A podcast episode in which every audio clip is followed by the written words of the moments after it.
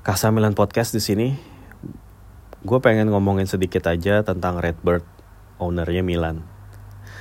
Ini mengingatkan gue ke masa-masa dulu ya, saat gue tuh masih suka main sama beberapa jurnalis senior gitu ya. Gue tuh sama mereka suka ngomongin tentang sejarah-sejarah, tentang owner, tentang manajemen, tentang taktik yang lagi in saat itu gitu ya ngomongin false nine lah waktu itu false nine uh, apa namanya diomongin itu bukan dari uh, Ches Fabregas atau atau Messi gitu ya memulai false nine tapi zaman dulu ada pemain Austria namanya Matthias Sindelar tuh udah jadi false nine pada saat Piala Dunia tahun 34 gitu. Atau pemain yang menjadi selebriti uh, sepak bola pertama ya Yosef Urudil itu orang Austria juga ya yang yang mana dia itu di endorse terus kemudian jadi bintang iklan segala macam. Ya bukannya David Beckham selebritas sepak bola pertama gitu. Ya pokoknya trivia trivia kayak gitulah yang apa namanya gue tahu dari orang yang bener-bener ngulik sepak bola dari segala sisinya gitu. Bukan dari segala segala keributan dan banternya gitu ya tapi dari segala sisi yang menariknya gitu. Jadi salah satu yang gue seneng adalah ketika ngomongin owner klub sepak bola, yang mana uh, dari obrolan yang dulu dan gue inget sampai sekarang adalah owner-owner dari Rusia, dari um, Arab, gitu ya, itu punya karakter yang berbeda dengan owner-owner dari Eropa Barat atau Amerika ya yang mana kalau owner dari Arab atau Rusia saat itu kita tentunya uh, apa namanya referensinya ke Roman Abramovich atau Dmitry Ribolovlev Monaco gitu ya. Atau zaman dulu Vladimir Romanov di uh, Hearts gitu ya Heart of Midlothian ya.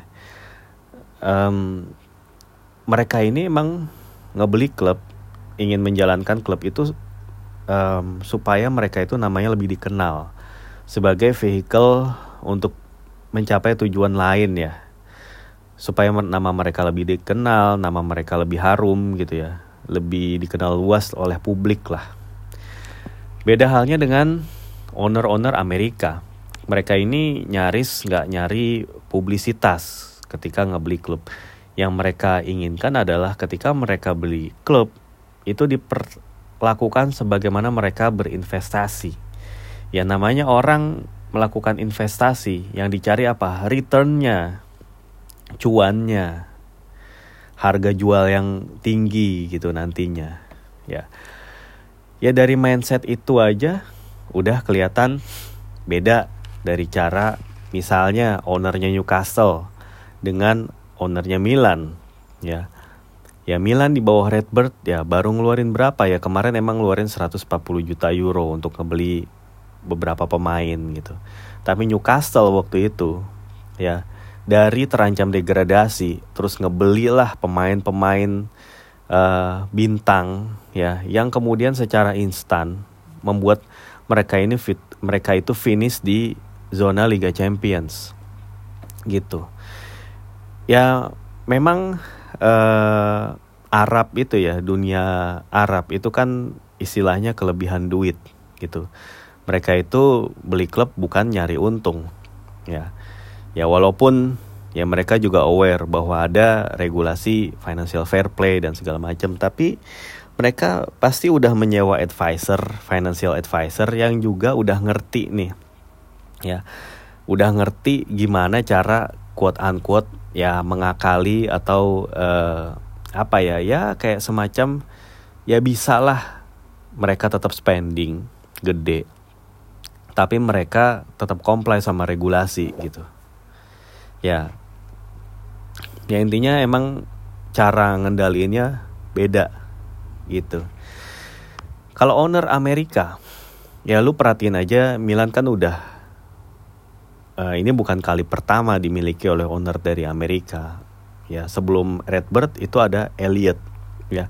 Lu kan lihat sendiri bagaimana Elliot di tangan Ivan Gazidis gitu ya um, melihat upaya dia untuk memperbaiki kinerja keuangan. Ya walaupun cara-caranya ya sering kali bertentangan dengan sporting ya, dengan sporting uh, apa namanya sporting division dengan orang-orang seperti Maldini, Masara, Boban. Ini Gazidis ini pasti bersih tegang karena mereka punya uh, cara kerja yang beda, mindset yang beda, tapi mereka tuh kerja di klub yang sama gitu, satu atap tapi beda pendapat, beda visi gitu. Tapi memang dinamika organisasinya seperti itu, ya. Yang divisi sport kan tentu saja mereka ingin mendatangkan pemain-pemain terbaik yang ujungnya ya performa baik di lapangan. Tapi ya di divisi manajemen ya yang di luar sport ya mereka tentunya ingin um, memperbaiki laporan keuangan. Ya. Tapi gini, gue sih sebetulnya ngelihat ya, mau itu Elliot, mau itu Redbird, mereka tuh sama-sama paham bahwa um, performa atau kinerja keuangan itu harus didasari dari uh, sporting merit atau performa di lapangan hasil dari tim ini finish keberapa main di kompetisi apa ya baru kemudian dari situ bisa dirumuskan strategi-strategi sponsorship marketing ya digital campaign dan lain-lain ya itu semua ber, uh, apa namanya berawal ya dari performa di lapangan. Jadi kalau dibilang Milan itu hanya ngincer uh, duit, ya hanya ngincer cuan, nggak juga karena performa di lapangan itu juga harus mencerminkan. Tapi, tapi ada tapinya juga. Ini uh, performa di lapangan itu yang memang sayang yang mereka suka incar itu adalah bare minimum. Ya minimal lolos UCL lah nggak Scudetto masih bisa dimaafkan. Ya minimal lolos ke 16 besar lah, nggak harus juara gitu. Artinya uh, mereka bukan berarti sama sekali nggak punya ambisi untuk juara gitu. Kalau mereka ngelihat ada peluang, ada shot untuk juara, ya mereka akan go for it gitu. Tapi orang Amerika ini lebih kayak terukur gitu, terukur, gradual gitu ya, bertahap ya. Terus hati-hati gitu ya. Mereka bener-bener prinsipnya itu uh, apa namanya ya rada-rada konservatif juga gitu dalam megang klub bola ya. Dan apa yang kemudian jadi implementasi ya supaya mereka itu bisa dapat revenue-nya naik ya. Ya, tentunya mereka harus main di Champions. Terus kedua, mereka harus punya pemain-pemain yang bisa dijual. Jadi pemain-pemain ya yang ada di ada di dalam skuad itu tidak ada yang tak tersentuh kalau di mata klub-klub Amerika. Ketika pemain itu punya nilai jual tinggi ya dan kemudian udah menghasilkan laba yang besar, profit yang besar. Ketika ditawar oleh klub lain ya dengan harga yang fantastis eh, itu akan dilepas. Gitu, akan dilepas dengan catatan ya mereka ini udah punya sosok-sosok yang akan dijadikan sebagai pemain pengganti karena ya mereka ini kan pengennya pakai pemain muda tim muda yang uh, selalu siap memasok pemain ternak pemain gitu ya jadi misalnya ada yang udah panen digantikan oleh tunas-tunas baru kurang lebih kayak gitu dan uh, Ya itulah yang terjadi yang kelihatan sekarang kan. Sebetulnya juga nggak jauh beda dengan klub-klub dari Bundesliga. Ya walaupun Bundesliga itu punya prinsip owner ownershipnya tuh 50 plus 1. Ya. Tapi klub-klub Amerika ini ya eh klub-klub yang dimiliki oleh owner Amerika ini ini memang strateginya tuh kurang lebih mirip ya. Yang tadi beli pemain muda terus dijual mahal ya terus mereka benar-benar efisien dalam menganggarkan gaji terus memberikan kontrak pemain, memberikan komisi kepada agen dan lain-lain. Mereka tuh menghindari bidding war, mereka tuh menghindari uh, dalam tanda kutip ya mengikuti permainan agen dan lain-lain. Mereka tuh udah punya standar, punya SOP yang harus dipatuhi, dipenuhi dan karena itulah mereka itu menunjuk CEO yang kadang-kala CEO-nya itu nggak dari background sepak bola, gitu.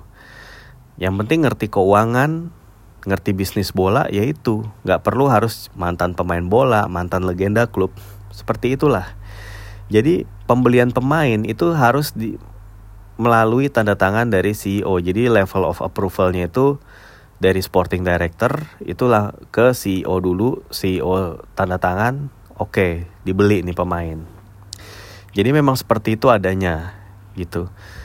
Uh, apakah ini hal yang baik? Ya gimana ya? Ini bukan hal yang ideal tentunya bagi fans bola yang pengen klubnya itu menang terus juara terus beli pemain bintang terus gitu ya emang realitanya seperti ini. Dipegang oleh owner Amerika ya keuangan membaik prestasi lama-lama hopefully membaik.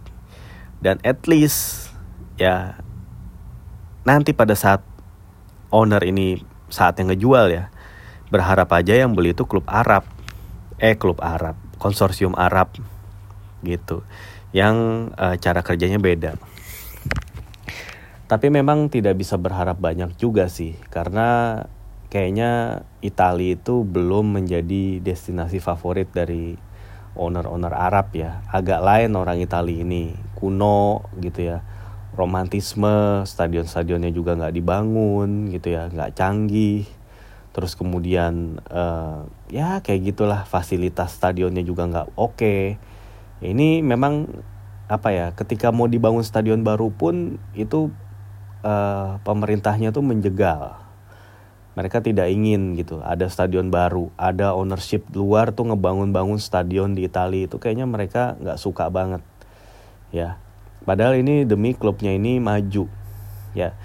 Jadi akhirnya ya gue juga nggak mempersalahkan ketika seorang Paolo Maldini itu bilang ya ada beberapa hal yang memang lu nggak bisa lakuin ya di Itali. Ada beberapa cara-cara yang emang bisa lu implement di tempat lain tapi tidak di Itali gitu. Ya memang di Itali ini kultur bolanya agak lain dibandingin sama Inggris dibandingin sama Jerman gitu. Ya orang Itali sangat romantisasi orang Itali itu sangat uh, chauvinis mungkin bisa dibilang chauvinis ya correct me if I'm wrong. Ya mereka sangat proud gitu sama apa yang udah mereka capai sebelumnya. Ya di lain sisi ini adalah sebuah sikap yang ya bikin gak maju-maju sih karena lu selalu ngeliat ke belakang gitu. Nggak ngeliat realitas seperti apa. Nggak ngeliat klub-klub yang menang UCL itu klub-klub dari mana. Nggak ngeliat destinasi pemain-pemain terbaik dunia itu ke liga mana gitu. Ya, ya itulah. Ya kita lihat aja timnas Italia bagaimana gitu ya. Pemain-pemain uh, berbakat Itali itu yang terakhir paling berbakat itu siapa sih setelah Antonio Casano terus kemudian Lorenzo Insigne terus kemudian Federico Chiesa itu siapa lagi pemain-pemain berbakat yang benar-benar bisa kemampuannya itu top Eropa gitu. Ya. Ya kayak gitu sih. Menurut gue ya apa yang dibilang Maldini dalam interview nggak salah, tapi Ivan Gazidis juga ya dia hanya menjalankan perintah dari owner. Giorgio Furlani juga ya dia hanya mengemban perintah dari Jerry Cardinal. Jerry Cardinal ingin portofolio investasinya di Milan naik terus gitu. Ya artinya memang ya seperti inilah realitanya gitu. Ini Jerry Cardinal, ini bukan Altani, ini bukan uh, Nasir Al Khelaifi ya ini bukan Khaldun Mubarak ya tapi ini Jerry Cardinal ya atau sebelumnya Paul Singer Ivan Gazidis Giorgio Furlani dan lain-lain. Ya itu lo nggak bisa menyamakan gitu dengan pemilik-pemilik klub yang lebih ekstravagan gitu. Jadi ya gua rasa ya memang uh, apa ya fans-fans bola juga perlu ngebiasain diri lah ketika tahu owner klubnya ini dari mana gitu ya. Bakalan kayak apa dan di lapangan memang kadang terlihat oh sangat frustrasi sekali melihat penampilan Milan seperti itu. Ya tapi memang ini adalah konsekuensi logis ya dari ya owner ngejalaninnya seperti itu. Ya salah owner. Ya nggak tahu apa salah owner apa bukan. Ya ya owner kan memang menjalankan strateginya. Memang hidup di sini gitu kita hidup di sini. Apakah kita berharap owner diganti Ya tentu bisa, tapi apakah ada orang Arab, katakanlah orang Arab yang bisa memuaskan seluruh fans Milan yang willing untuk spend 1,5 miliar euro gitu untuk ngebeli Milan gitu. Ya kan? It's beyond our power. Jadi ya sefrustrasi frustrasinya lihat Milan ya ya udahlah nikmatin aja coy nikmatin aja bro sabar sabarin aja oke okay? bye